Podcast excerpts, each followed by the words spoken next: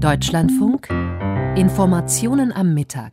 Seit inzwischen 20 Jahren werden überall auf der Welt Fälle von sexualisierter Gewalt, von Missbrauch in der katholischen Kirche öffentlich und angeprangert. Immer wieder stehen einzelne Bischöfe, Ordensleitungen, Bischofskonferenzen oder der Vatikan in der Kritik im Umgang mit diesem Thema zu versagen. Heute nun ist eines der traditionsreichsten christlichen Länder an der Reihe Frankreich veröffentlicht eine unabhängige Untersuchungskommission ihren Abschlussbericht. Das ist am Vormittag geschehen, Christiane Kess in Paris. Was hat denn diese unabhängige Kommission vor allem herausgefunden? Ja, da sind zum einen die Zahlen, die viele in Frankreich jetzt schockieren. 216.000 Kinder oder Jugendliche sind seit den 50er Jahren Opfer von sexuellem Missbrauch geworden durch an die 3000 Priester oder andere Mitarbeiter der katholischen Kirche. Die Zahl steigt sogar noch auf mindestens 330.000 Opfer, wenn man auch noch Fälle durch Laien dazu rechnet, die in der Kirche gearbeitet haben, vor allem in den Schulen unterrichtet haben oder in Jugendorganisationen mitgeholfen haben und auch Täter geworden worden sind. 80 Prozent der Opfer waren Jungen im Alter zwischen 10 und 13 Jahren. Von den Mädchen, die Opfer geworden sind, da zieht sich das durch alle Altersklassen. Als Ursachen hat der Vorsitzende der Kommission, Jean-Marc Sauvé, genannt das Schweigen und das Versagen der Kirche. Er hat festgestellt, dass es am so wörtlich systemischen Charakter der Kirche liegt, dass diese Taten über Jahrzehnte so begangen werden konnten und dass bis Anfang der 2000er Jahre man den Opfern nicht geglaubt hätte, sie nicht gehört hätte oder gedacht hätte, dass sie mehr oder weniger zu dem beigetragen haben, was ihnen widerfahren ist.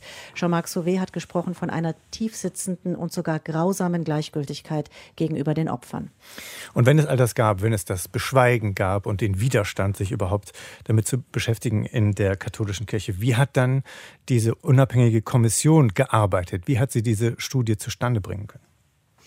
Ja, dahinter steht der Wille tatsächlich der französischen Bischofskonferenz, jetzt Transparenz zu schaffen. Der Vorsitzende Jean-Marc Sauvé hat den Auftrag 2018 von ihr bekommen. Sauvé ist kein Unbekannter. Er war über Jahre hoher Beamter in verschiedenen Funktionen des Staates und er hat diese Kommission dann paritätisch zusammengestellt. 22 Mitglieder, genauso viele Frauen wie Männer. Die eine Hälfte gläubig, die andere nicht gläubig. Das sind Experten aus den unterschiedlichsten Bereichen, aus der Justiz, aus der Soziologie oder auch der Theologie und die haben sich zweieinhalb Jahre lang durch 70 Jahre Archivmaterial gearbeitet. Von der Kirche, von der Justiz, von der Staatsanwaltschaft oder auch von Medien. Und sie haben zusätzlich einen Aufruf gestartet, dass sich Betroffene melden sollen. 7000 etwa sind diesem Aufruf gefolgt und etwa 250 von ihnen wurden dann im Detail über mehrere Stunden befragt.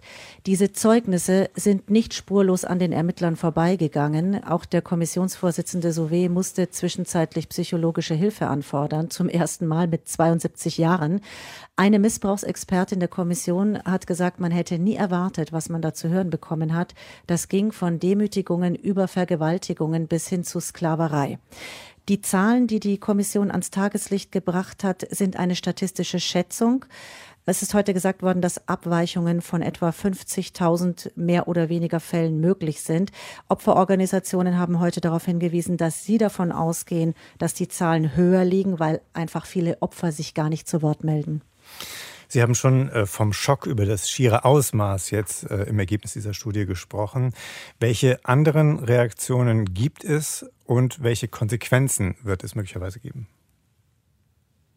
Also die Konsequenzen, die die Kommission vorschlägt, äh, die bündeln sich in 45 Empfehlungen für die Kirche. Das äh, reicht von Opferentschädigungen über, dass die Leitung der Kirche reformiert werden muss, bis hin zu Maßnahmen, die die Prävention betreffen, zum Beispiel eine entsprechende Ausbildung von Priestern. Der Kommissionsvorsitzende Sauvé hat auch gesagt, diese Opferzahlen seien mehr als besorgniserregend, sie seien unerträglich und sie könnten auf keinen Fall ohne Folgen bleiben. Also da ist heute ein gewisser Druck aufgebaut worden. Die Bischöfe selbst haben auf der Pressekonferenz reagiert im Anschluss an die Vorstellung dieses Berichts. Der Vorsitzende der französischen Bischofskonferenz, Eric de Moulin-Bonfort, hat von einer Schande gesprochen, von Entsetzen. Er hat um Vergebung gebeten und er hat versprochen, dass die Zeugenaussagen nicht ohne Konsequenzen bleiben werden. Es hat eine sehr eindringliche Reaktion auch gegeben von François Devaux, von einer Opfervereinigung, die sich Parole Libérée nennt. Er ist selber Opfer gewesen. Er hat heute gesagt, vor dieser Versammlung von Kirchenvertretern hat er an sie gerichtet gesagt, sie sind eine Schande für die Menschlichkeit. Sie haben mit ihrem Verhalten die Verpflichtung des göttlichen, natürlichen Rechts zum Schutz des Lebens und der Würde des Menschen mit Füßen getreten.